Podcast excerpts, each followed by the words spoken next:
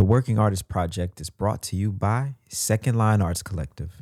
Learn how you can support at secondlinearts.org.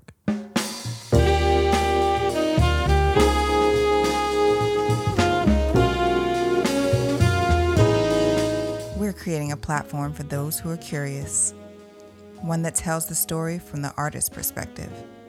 Moments in time, captured from the innovators who are reshaping dance, music, theater, and the visual arts. This is the Working Artist Project. Good evening, ladies and gentlemen. Welcome to the Working Artist Project. My name is Gregory Agid. Darrian, how you doing tonight? Man, I, I forgot I turned my mic down. I'm, can you hear me? I'm doing. Yeah, we can hear you. you know, you know what it is, Greg. Like every week, I'm trying. You, and you know, you're here with me, so you know, I'm always trying something different, which which always throws me off uh, a little bit. But I'm excited tonight because we got the one and only Lydia Liebman with us, and Yes, we, we're gonna get to the bottom of things, man. We're gonna get to the bottom. I'm excited because um, she's a publicist, man, and, and she's she's one of the most prolific, one of the most sought after publicists in the world. And, and she's got some some dope artists on her roster, like uh, Lakecia Benjamin, who's been on this show, nice. Regina Carter, and I can just go on and on and on and on. But you know what I'm really excited to talk to her about? What's that, Darrian?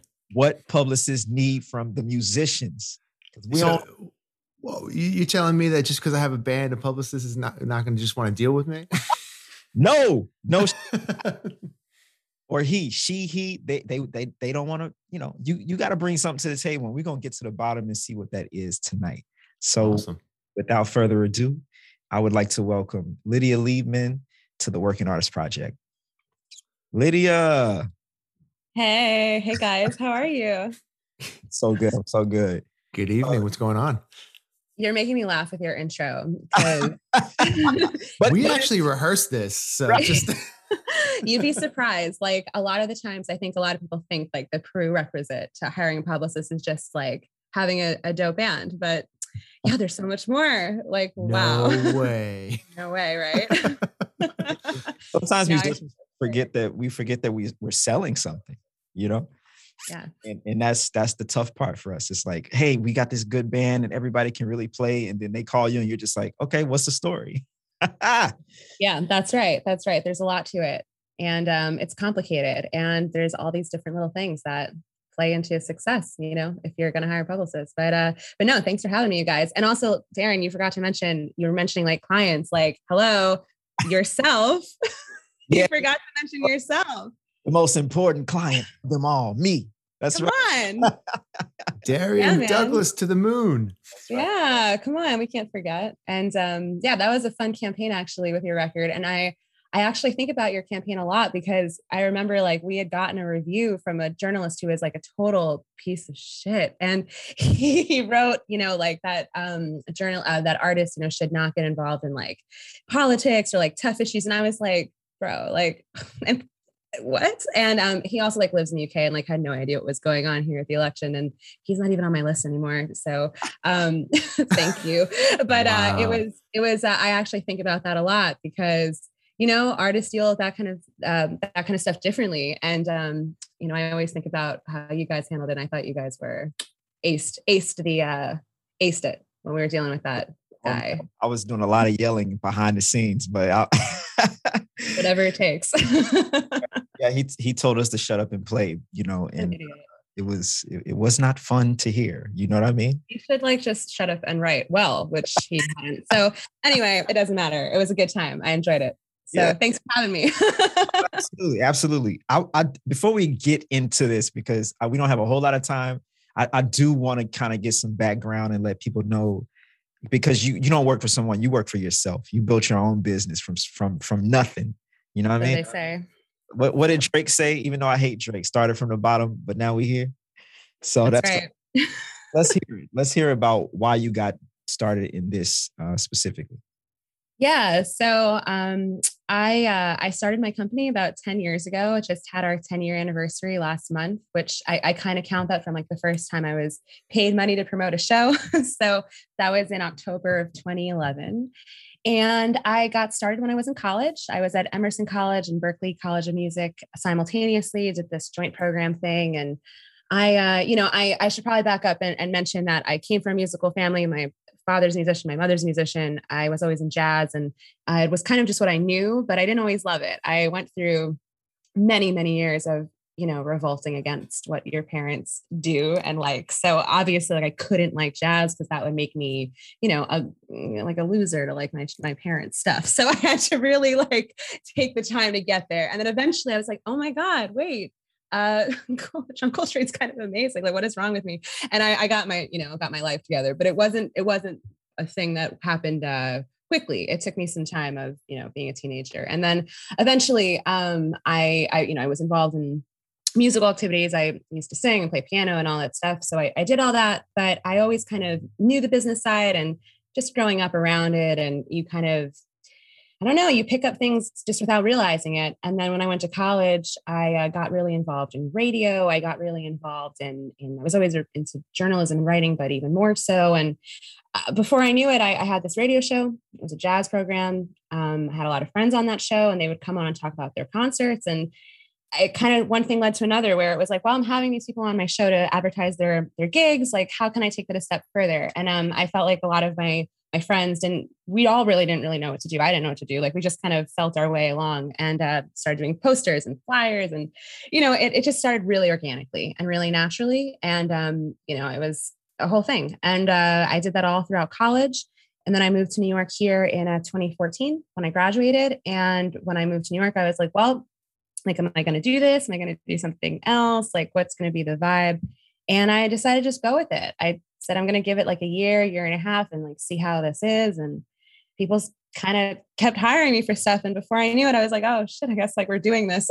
and uh, and this is the gig. But it was definitely um, it took years. I, I always say like the first five years really felt like me just kind of winging it and just learning how things went as they went and uh, then eventually I got okay at it, and now I hope I'm I'm better than okay. But it definitely took a lot of time to get there.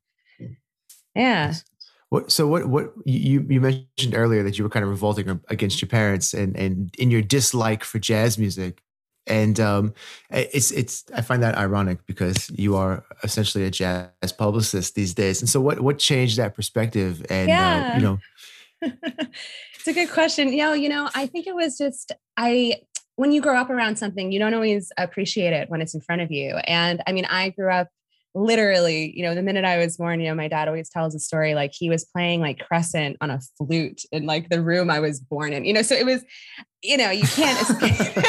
like like when you're born it's that kind of environment, it's it's kind of it's just part of the vibe. So when you're a kid growing up, it's, you know, I was like having to go to gigs really late at night. I was at the backstage till one in the morning, two in the morning, like sleeping, you know, you know, with my my mom and I hanging back there and just wanting it to be over because like I'm so tired. And you know, when you're a kid, you don't really know what's going on. You're just like, oh man, I gotta go to like Birdland again, or oh, I've got to go to like, you know, like gotta get in the tour bus, you know. And so so that type of thing when you're growing up, like just part of the vibe. So I think naturally you're like, oh gosh, like I don't want to have anything to do with that because this is what I am around all the time. Um, but really, actually, what happened was one day I was, I don't know, I was like 13 or something, and going through like my dad's record collection and I pulled out uh like there was a this Coltrane box set. I think it was like the Columbia box set. It had like the eight CDs or something like that.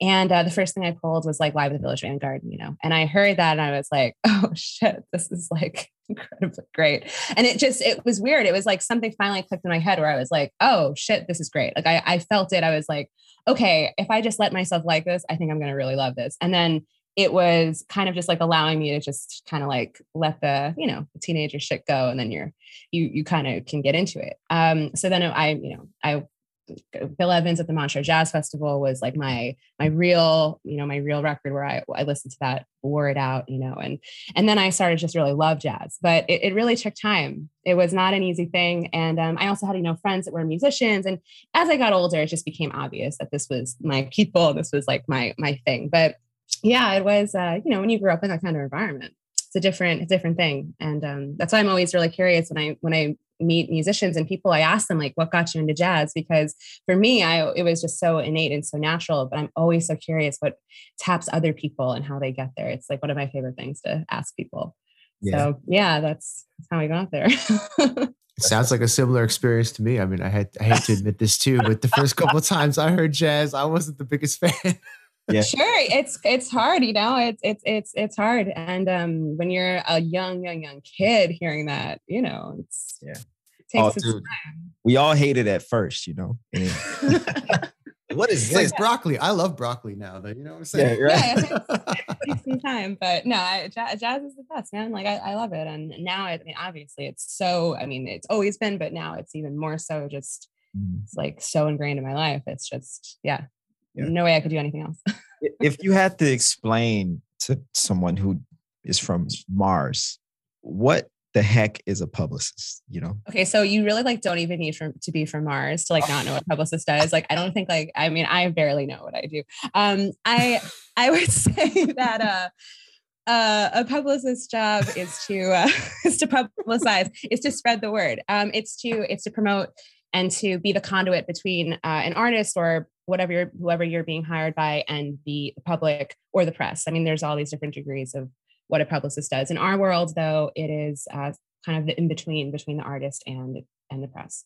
Um, so in, in my case too, like I'm not really dealing a lot with the general public. I mean, I I used to and I did concert promotion, but these days it's like I'm really interfacing with, you know, with journalists and, and radio hosts and and media basically. And uh, that's what we do. We, uh, you know, spread the good word. And uh, our job is to get people interested in our clients and to, you know, get them to cover it in some in some fashion or some way. So usually, can I? I'm just going to predict how this usually goes. It's like um, we're going to spread the good word, and we have uh, we have Johnny over here, who's the best piano player that I've ever heard in my life. And we then we send the article to Downbeat, and they just say like, "Hey, Johnny's the best guy ever." And then like a month later, you're like, "Tony's the best saxophone I've ever heard." Yeah, yeah, yeah. I wish, I really do wish.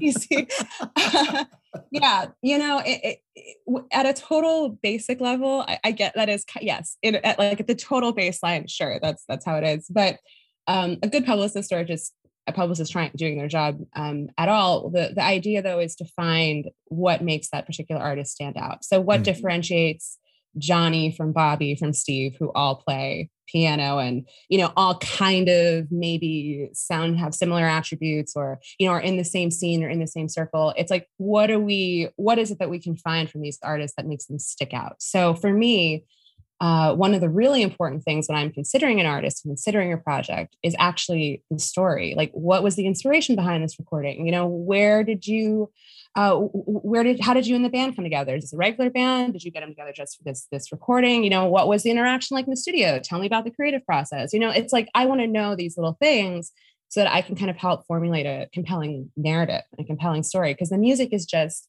one little part of it. And uh, mm. unfortunately, when you're dealing with this, there's all these different components. So you have like the music, you've got the story, then you have about the artists themselves, you know, like where are they in their career? Because that, you know, gives a lot of uh, indication on what kind of press they're going to get. So, I mean, there's all these like little puzzle pieces that all kind of have to work together. And it's kind of my job and my colleagues' job to sort of figure out like, how they fit together and like what pieces of that puzzle like we want to emphasize and you know um sometimes it does come down to this is like a really killing guy and he's amazing and you would be crazy not to check him out i mean every mm-hmm. now and then there's like a wonderkin that comes across the radar but what I always say about that is if you're the only person telling people how amazing someone is, chances are oh, no. they're not quite as uh, quite as life changing as you as they they they might think they are. And so does that person's mom or dad count also, or is it just? Uh... it's a whole other discussion, but uh, you, you, know, yeah, no, they definitely don't count. Um, it's just like, yeah, you know, it's it's funny because I, as I'm sure you can imagine, like I get cold calls all the time, constantly, and we're constantly getting stuff, and I'll get people like, man, but no, but you haven't heard so and so play. Like, this is like it's another level it's going to change your life like everyone once they hear it they're going to get it. And i mean sometimes it is really good but so so much of the time it's like at this point it's like if, if i again if you're the only person telling me that and i would be the only person then relaying that it's probably not what you think it is. So so there's all these kind of like little things you know that so that what do you, what do you, what exactly are you looking for like when someone comes to you for yeah. publicity? You know it's so funny because like what I'm looking for has changed actually a little bit with COVID. So like before COVID, I think I think like I was a little bit a little bit more idealistic before COVID. Maybe I wouldn't say naive, but I I think that there was more room for kind of um, greener talent to grow, if that makes sense. I feel like now post COVID, there's been a lot of journalism jobs that have gotten lost. Um, a lot of publications have shut down. A lot of radio stations have downsized. So the openings and the opportunity for people to get coverage these days, it's different than it even was a year and a half ago.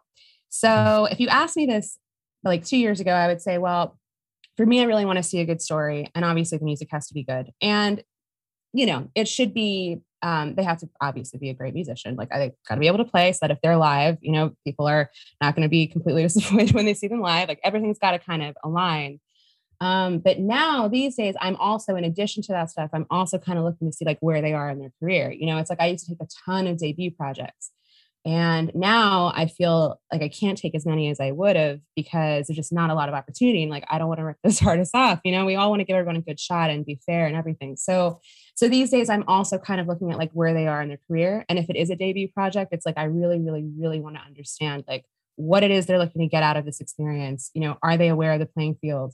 And, um, you know, just kind of get a read on the personality. So that actually plays a lot too into whether we take somebody as kind of like how the artist is and their temperament and all that. So it kind of differs. Uh, it differs um, per se. Um, no. But generally, though, story, good music can play, and you know that they're not out of a box somewhere. You know, they've been around for a second.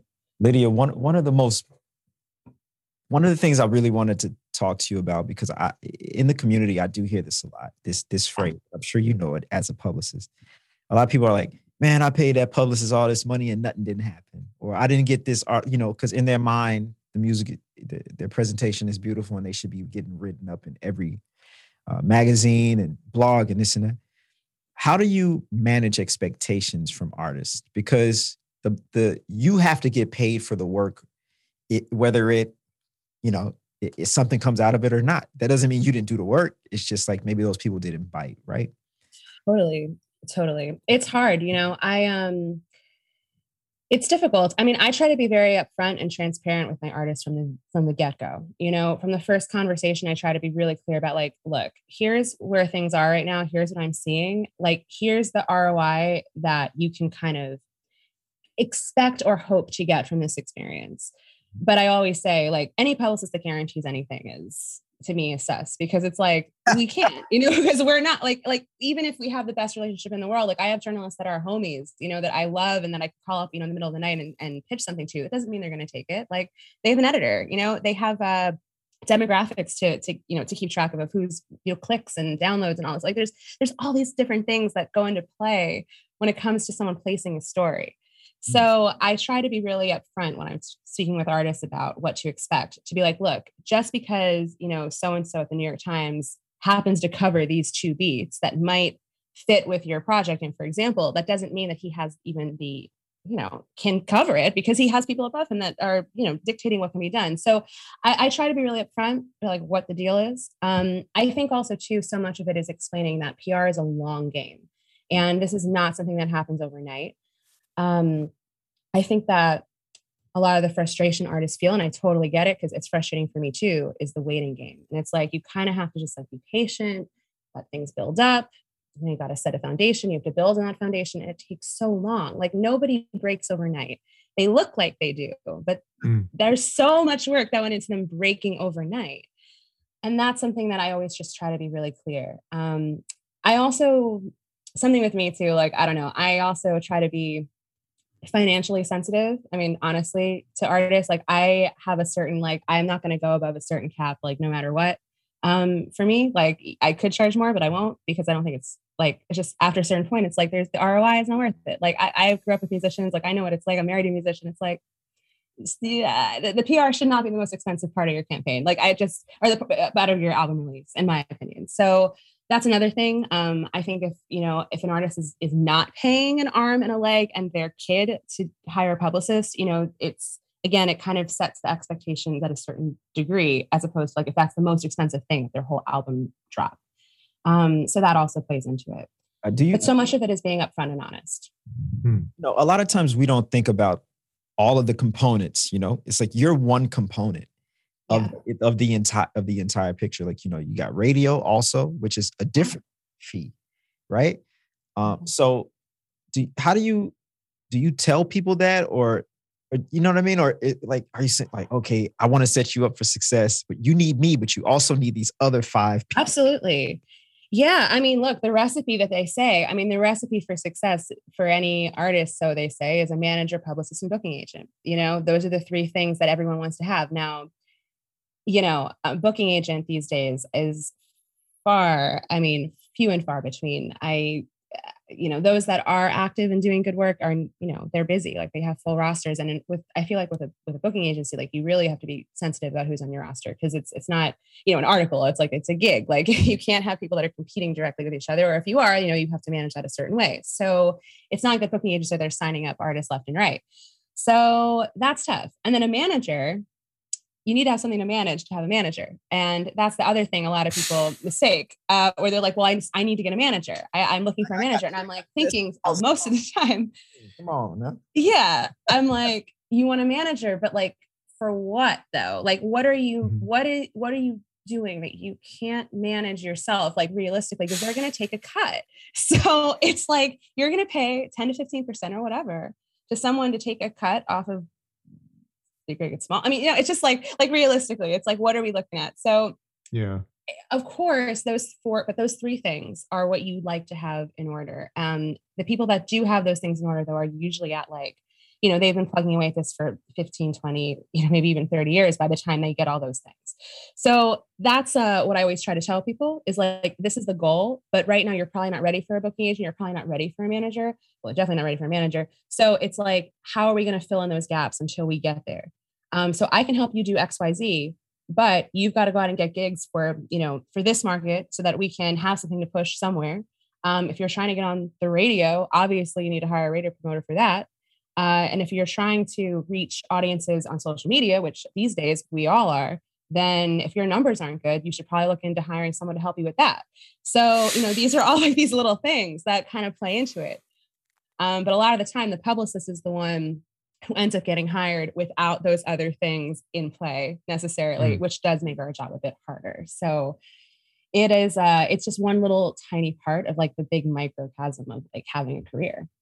Yeah you know, it's like uh, this everything you just said. I feel like is one of the toughest things for a musician to digest, yeah, and fully understand. And and and I'm just from my personal experience, I remember being part of the uh, music industry program at Loyola, and every time we would have these conversations, I was just like, "Well, you don't get it. Like, I'm really good."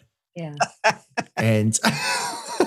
that that's just where my head was. And so i totally i feel like i can understand um you know the the the complexity and understand in kind of like communicating to a musician that like you got to get a story together. You have to have something to sell. And a lot of times what we're selling is not actually the music.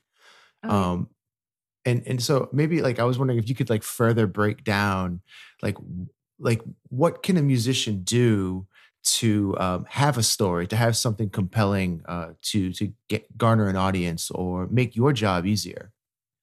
Yeah, the thing that's that's tough about that is that you don't want to fabricate a story or make a story just for the mm-hmm. sake of making a story because we can kind of tell. You know, I can tell when an artist has shoehorned a narrative into his project, and it, it's kind of like. you kind of have to start some, you have to kind of i think at least i mean everyone probably has different of course different opinions on this but for me it's like i feel like you really have to start at an organic and true and honest place so your the idea has mm-hmm. to be coming from you and then you figure out you know how you want to put that into your record or whatever it is you're doing and then that is what's brought to a publicist something that's already been you know brewing that uh, is something that's an important story to you not something you just like fabricated to pitch to a pr person because again like we can usually see through it. And I have nothing, you know, it happens like all the time. People are trying to create stories around things, or maybe they did just make a burner, you know, a burner record. And I'm like, we got to get more out of this. Like, tell me something like, like the song track three, like what's that about? Like, I don't know. Like we just improvised in studio, just came up with it. Well, like, was your cat sick or something? Like, can we say you were thinking about that? Like, like, like, like, like, I'm like, well, like, what was the color of the sky that day? Like, can we say that it was like the darkness of like the clouds, like, you know, like influenced your dark mood, and that's why it's not, you know, I mean, there's like all these things that we we try to create if we have to, but the projects that do the best are those that come from an organic and true place. So I think that um, you know, when it comes to the story, uh, having it be a genuine story, first of all, is what's important. Um, the other thing is also, and this is going to kind of negate everything I've said, but it is true that not everything needs to be a symphony either. And not everything needs to be a, you know, a major production. Some things can just be a burner and they can just be a session. And that's cool. And we can go in with that. Um, but then, you know, in that case, then we want to go back to what we said before and say to the client, temper expectations maybe because you might be dealing with like a slightly different situation because your narrative is is this or isn't this you know? So it uh, it really depends um it depends on on the client and you know it depends on their goals and all that stuff. Yeah. You know? man you know lydia this is um an education problem you know and and look at greg right here we go again every week darrian talking about education I, I agree with you on this one though. Yeah, because I, I think this this should be we need you, people like you, you. We need you specifically. We're gonna hire you for for for our organization to come teach some of this stuff. So anytime. Yeah, but like we should teach these principles in middle school for sure, if not earlier, because like you know when you get out of college, they just pat you on the ass like, all right, guys, go out there and play some gigs, and you just like, but how do I get a gig? you know? Yeah, yeah, yeah. Totally, man. It's it's a problem. I mean, I mean, look, I went to Berklee and Emerson College. I went to two like schools that are the top, supposedly like the top in their field in media and music. And like, I was never. I, I took music business classes. Like, we never really got taught this stuff, you know, um, at all. I, I think the closest thing I had was at Emerson. I had a class that uh, the professor taught me, you know, was like actually uh, it was a producing class, was the how to be a producer, and and that was the only class where like they actually explained like, hey, this is how a grant works, you mm-hmm. know, or this is how uh, what else did she say? I think that's the only thing I took away from it was how to write a grant, but like that was really important at least I now understand, you know, how, at least to a degree, like oh wow, this is how a grant works. Like I know how to kind of write one, and um, thank goodness because and she just like taught us that because she happened to be knowledgeable in that field. It wasn't like part of the curriculum so which is so interesting. Um so i agree. It's it's a kind of an issue because i feel like if you grow up knowing that like yeah you are a musician you are an artist but this is you're going to be your career these things like you have to know these things. I'm i'm with you yeah. Is it is it ignorant me for me to th- say something like like i mean like as i'm hearing all this like i think that like this, when you're talking about the story like like miles davis or something like miles is a compelling story because he played with charlie parker and then you know he has a whole resume of cats. Um but i guess younger musicians you know we just study the art side of things like darrian is saying and and do you think like like for cats like miles or coltrane or even maybe your dad like the same like publicity principles that like we're kind of talking about now were those things in play back then for their careers?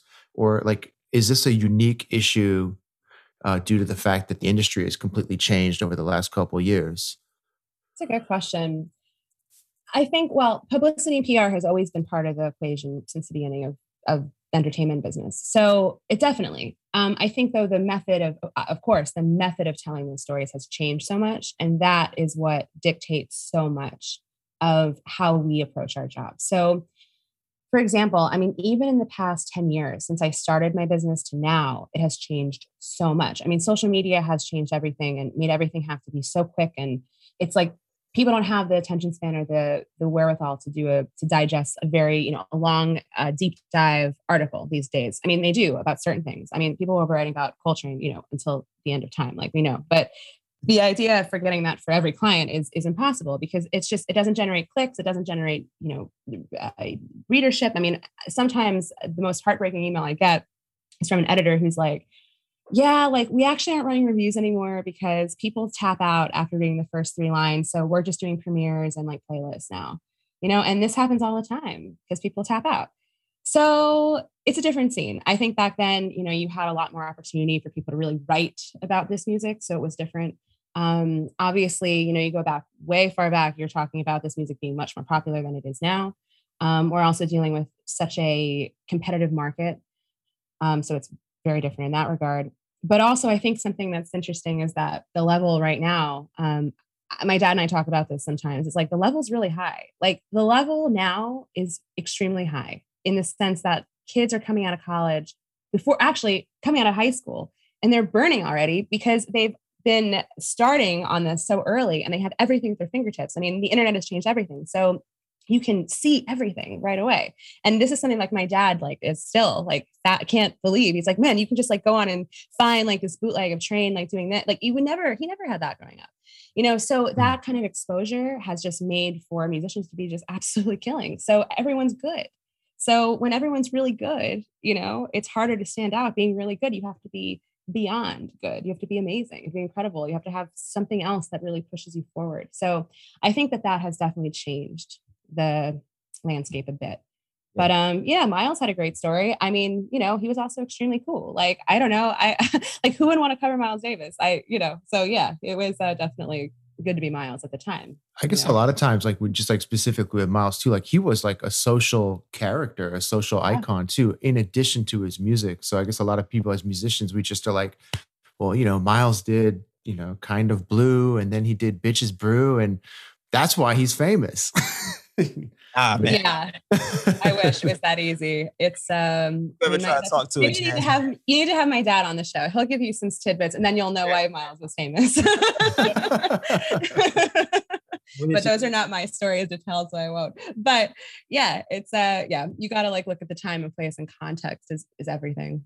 Yeah, I see. I think these new these new musicians are uh, not social creatures, and so I've been trying to have a conversation with some of them. You like, okay, you know, I mean, even people in our generation is is is rough in in that, and also there's like a something happened, especially in jazz, where pop culture was the devil, and so like like a lot of times people aren't even in touch what is current. You know, like Drake is current, Ghost is current but if you're creating music like Coltrane and we're creating music, but also referencing current music. Right. So if you're if you're in in some kind of a loop where you're just creating music that you just hear that has nothing to do with popular culture, you can't relate to popular culture. You, no one's gonna give a fuck. Like I just hate to say totally. like, no, it's so true. It's so true. I mean, it's a it's a major disconnect. And I, I, think you put it correctly when you said, you know, pop culture became like the, you know, the antichrist of of jazz musicians. You know, was like, oh my gosh, you know, how dare you even mm-hmm. bother listening to whatever, you know? And um, yeah, I don't.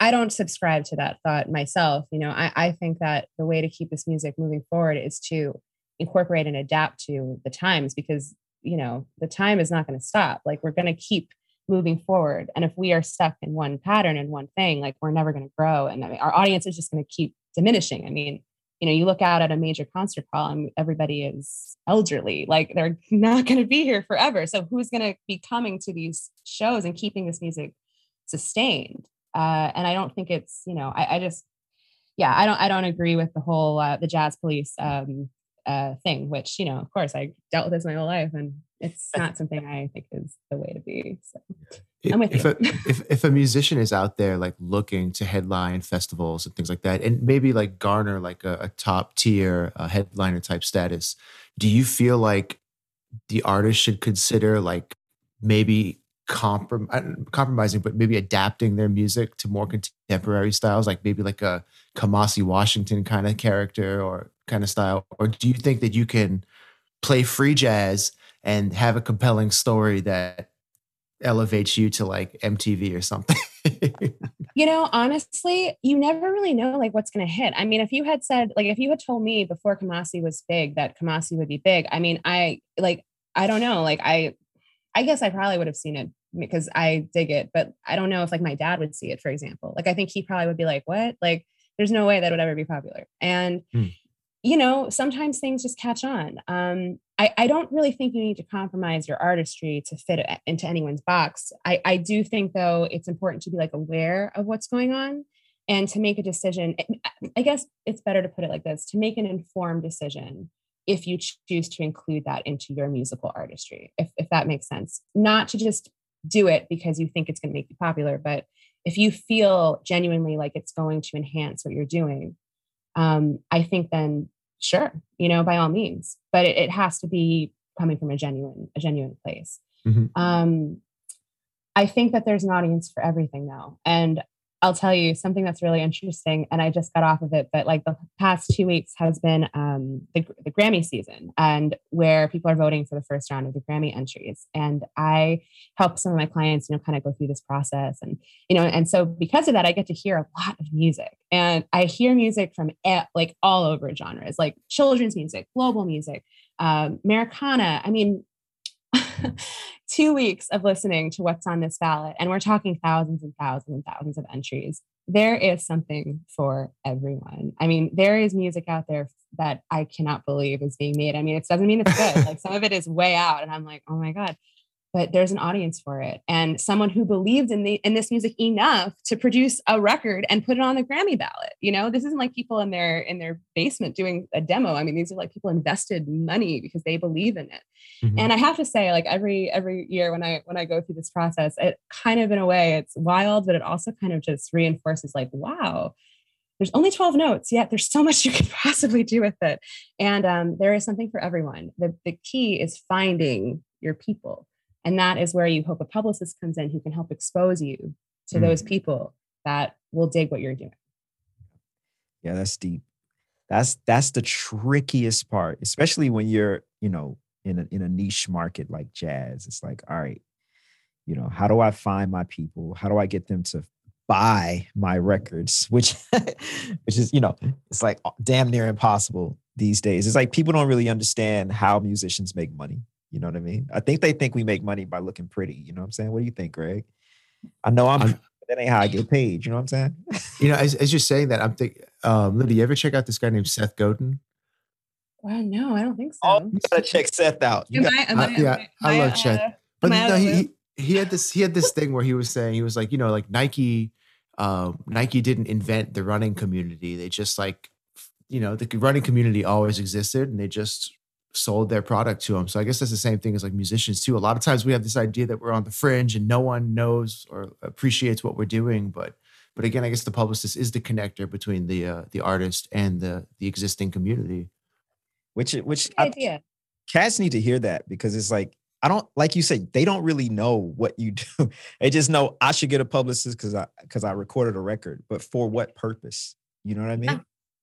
Exactly, man. It's uh it's um it is hard to explain what we do because I also feel like PR at least me, I mean, I don't know. I probably because I've did this uh, without really knowing what I was doing when I started. I just kind of like went with it. So I don't know. I'm always like wearing like a thousand different hats at once. And I feel like I'm always doing like so many different things, but it's a lot that goes into it. Like there's so many different elements that go into this process where, you know, that's why like I, when I get clients every now and then, like I've been so lucky, like 99.9% of the people I work with are amazing and they're great people. And I've never, I, I rarely, rarely, rarely ever have issues, but every now and then I'll get like some rando who's like, oh, I didn't get that DownBeat review. And so I don't want to pay, you know, and it's like, and I'm just like, listen, um, the amount of work that like went into you to not get that DownBeat review was insane. And like, you probably should be doing a, a being thankful because maybe maybe be a bad review like maybe that's why you didn't get it you know but but truthfully though it's um it's like there's so much work so much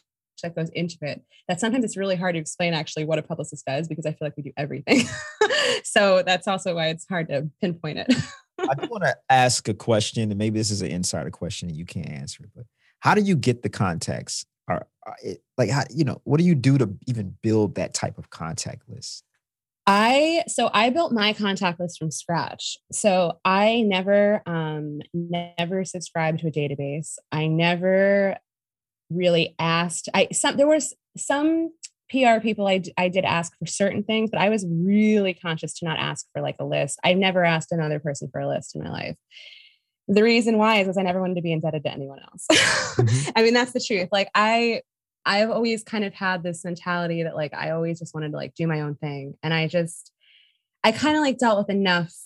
Honestly, I dealt with enough bullshit being my dad's daughter, where people were like, well, she's just getting it because of Dave. I swear to God, like this happened all the time. It still happens, you know, which is insane, but it happens all the time. And it's like, that's not true. Like my dad didn't even know, like he hired a publicist for the first time ever, you know, when I was in college because he got the NEA award, you know, like he didn't even have a publicist his whole life. Like he just got a manager at 70 years old. Like, you know, I'm like, wow. it's like this actually was really, really disconnected from what my dad uh, was doing in his career. So, you know, I already kind of had that. So I was like, all right, I really want to be careful to not give the impression that I'm like exploiting that or like anything like that. Cause I'm even if I could, I don't even know how I would because he doesn't have what I need. he doesn't have the contacts because my dad doesn't doesn't know.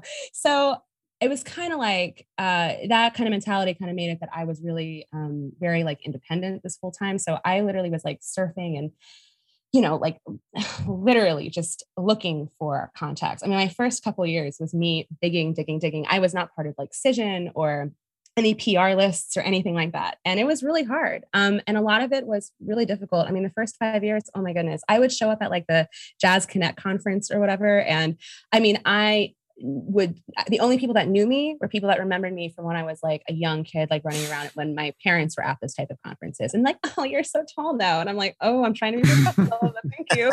You know, it was really hard. It was like, oh, it's David Karas's kid, that's so cute. You know, but it's like, no, I'm really trying to like do this on my own. Um, so it was really hard. I mean, it took a lot of work. Um, so that's how I got the contacts was me literally like researching the shit out of all of this stuff and just always watching. Like the minute I would see someone cover jazz somewhere, I was like screenshot. I was like, oh my God, who is that? You know, and try to find them. And and uh, I also am actually a little um it probably doesn't come across in this podcast or this interview, but I am a little like kind of shy sometimes when I have to meet people new. Like, and so I I didn't have really even the confidence to like go up to a journalist at a show. Like I was like not confident to do that. Like I'd be like, oh my God, they're gonna be like, why is this girl bothering me? So I wouldn't even do that. Like that was really hard for me. So uh yeah, it's I still get nervous to pick up the phone sometimes. It's ridiculous. Like it's uh it's syndrome, imposter syndrome never leaves you. But that's how I did it, uh, just nope. from the beginning. And then eventually they start coming to you and they start out, you know, then they, then journalists start coming and then, you know, now it's different, but that's how I did it. I guess I guess that's also too one of the most important things to remember is that like this whole industry is about connections or about relationships with people, you know, and, and as a musician too, who spends um, you know, as a musician who spent many, many, many countless hours in a room by himself practicing and uh, some then you oftentimes forget it's like yo like you need people to make this dream happen. You need people in the band you need people in the audience you need people buying the records listening to you. And so we, you know we do have to find opportunities for us to connect um, all the time. I have a completely random question. I'm going to throw this like another direction but i've been i grew up with jonathan batiste. Mm. and in the last couple like the other day i was watching the uh, Facebook metaverse on reveal and he's like f- scrolling through iTunes and Jon Jon's record is the one they're scrolling through. Right. And you know, man, I wish him all the best. He's an amazing amazing role model and musician and everything. But I, I was maybe wondering do you have to sing if you want to reach that level of stardom? and and I mean, and, I, and I'm asking that because I, I was just like thinking about Jon's like, you know, like 12 year career from putting out jazz records to starting to play with Wynton and Roy Hargrove and and now he's like literally a pop star. Yeah, he's a su- he's a bona fide superstar. Like yeah. he is he is like the the jazz superstar that we have right now. Like cuz we only get one. So, yeah. you know, he's we only get one. So he he is definitely like our one. Yeah. Um it helps to sing. People love voices. They love lyrics. People mm. love lyrics. Um, kind of.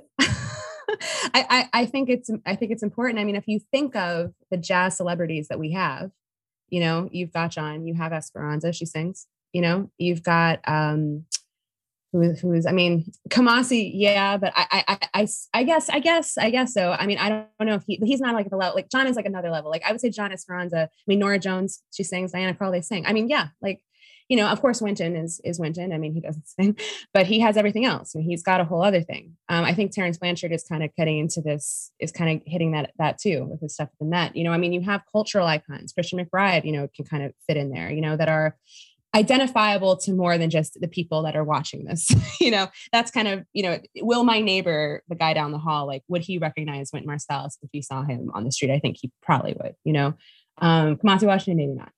Definitely not actually. Um, so that's kind of like my barometer, you know. Um, yeah, though, it in the end, though, it certainly helps to be accessible. And Jon is on Colbert. I mean, hello, you know, he's yeah. I, I guess like as a as an instrumentalist, I was just maybe wondering, like sometimes do you have to like set people's expectations to a little more realistic, you know, like hey, maybe you're not going to get on the cover of Time magazine, but we could try, you know, Clarinet Weekly or something. clarinet first. First, okay. First of all, for the record, if someone out there wants to do clarinet weekly or like double reed weekly, I am so down for that. I think every instrument should have their own magazine because like it's the best. So um I'm down to definitely support that. But yeah, I mean, I think like nobody thinks that they're going to like i have yet to encounter someone who like genuinely thinks that they're going to be you know like a super a global superstar from a jazz campaign like I've certainly had people that think that they could have shadows of that and and uh, inklings of that.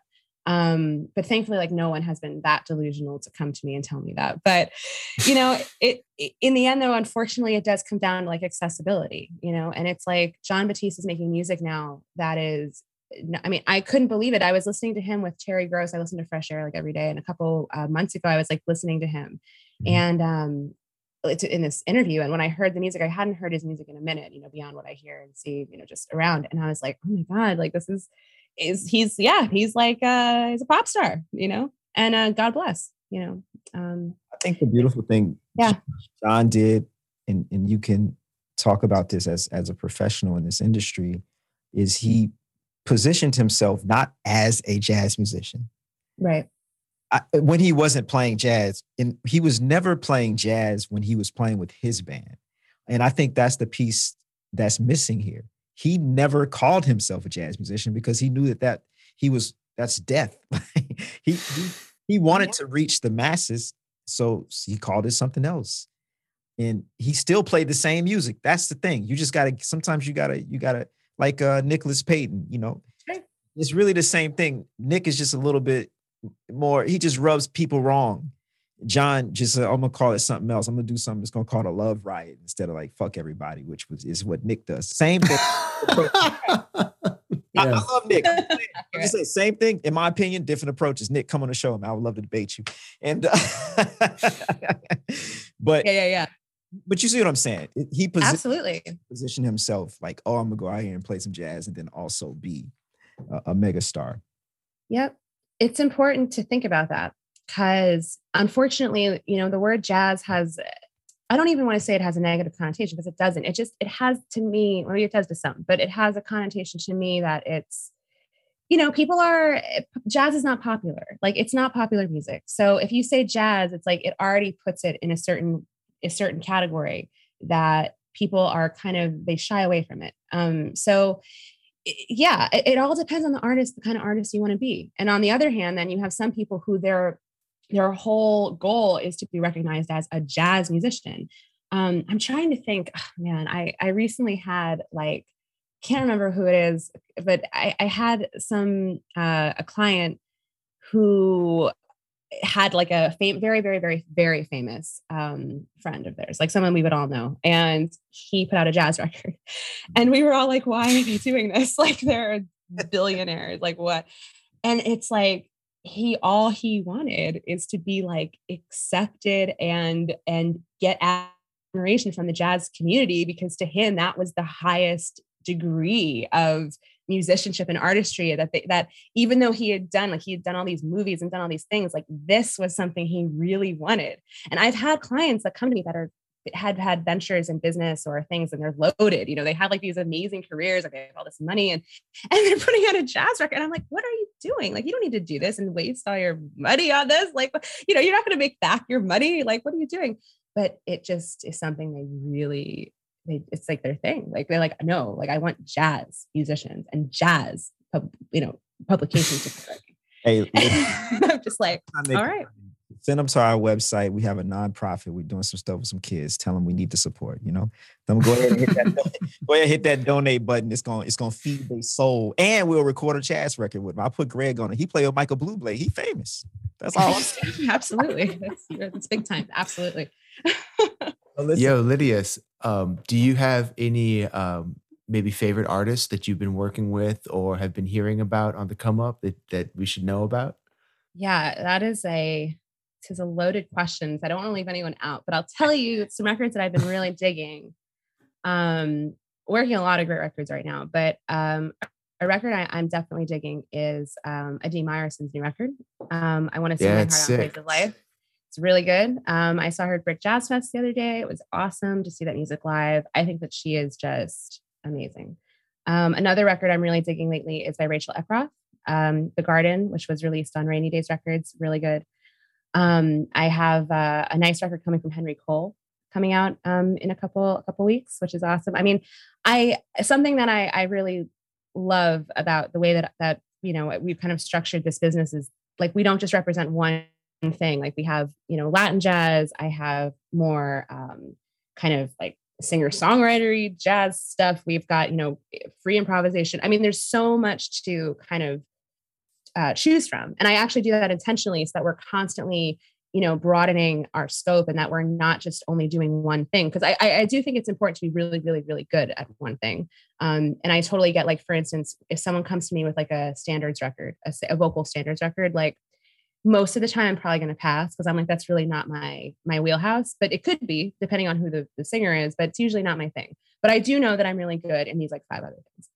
So because of that, I'm always listening to new stuff and I'm always hearing new things. Um, so uh, I would say though that Henry's record, um, Rachel's record, and Adi's record, they're all very different, but are all super, super special in their own way. And um, the funny thing is, is that I'm always listening to my own clients. I'm always having to pitch them and write about them. And I'm always listening to incoming stuff that we're always pitched that I don't get to hear. I mean, I, I listen to music all the time, but I, it's rare these days that I get to just like zone out on like a new release and listen from start to finish and it's hmm. not for me working and that kind of sucks i'm not gonna lie like I, I do kind of like miss like listening to music for pleasure which is something i don't get to do that much these days and that, that kind of that's not great so i'm trying to get better at it and set time aside where i'm like okay i'm gonna like actually listen to something that i want to not that i have to even if it's great um so yeah it's kind of like where i'm at right now which is kind of funny i love that and uh we, we gotta go we got to go, Lydia. This this was beautiful, and thank you. Yeah, so- I'm going to Smalls. Who's coming to Smalls? Guys, come to Smalls. Second set, uh, free free jazz. Free jazz. No, no cover. It is most certainly a cover. Please pay it. It is for my. It, it is. I'm double dipping tonight. It is not just. It's my husband and my father on the same gig. Um, so you guys definitely need to pay the cover. no, but it's it's cool. I'm gonna run down, run downtown. But this was so fun. Absolutely. Thank you. I, I just want to, before we go, I want to give you an opportunity to tell people how they can hook up with you, how they can link you, DM you, and pay you all the money to promote this. Please don't DM me. I'm literally, please, oh my gosh. So I'll take this opportunity to say, no, please don't DM me. Please don't at me. Um, uh, email is what's up. Um, it might take me a minute to get to it, but e- email is, is where, is where, where I live. Um, but but I'm on I'm on Instagram, I'm on Facebook, uh, also Lydia Liebman Promotions at um, on Instagram and on Facebook. And yeah, you can kind of see what's up and what we have um, what we have cooking. And yeah, if for you know potential, if anyone is like interested in, in learning more about a publicist or like wants to talk to us, um, email is is is the move. But uh, you might have to follow up a couple times because I'm bad at it lately. I say this because I got stuff going on.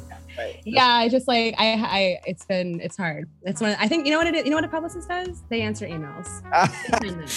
That's it. We are just in email. End of story. That's like you actually we could just like erase the whole hour and just say that. the whole hour summed up. Right Honestly, there. we just answer and send emails. But thanks, so, guys.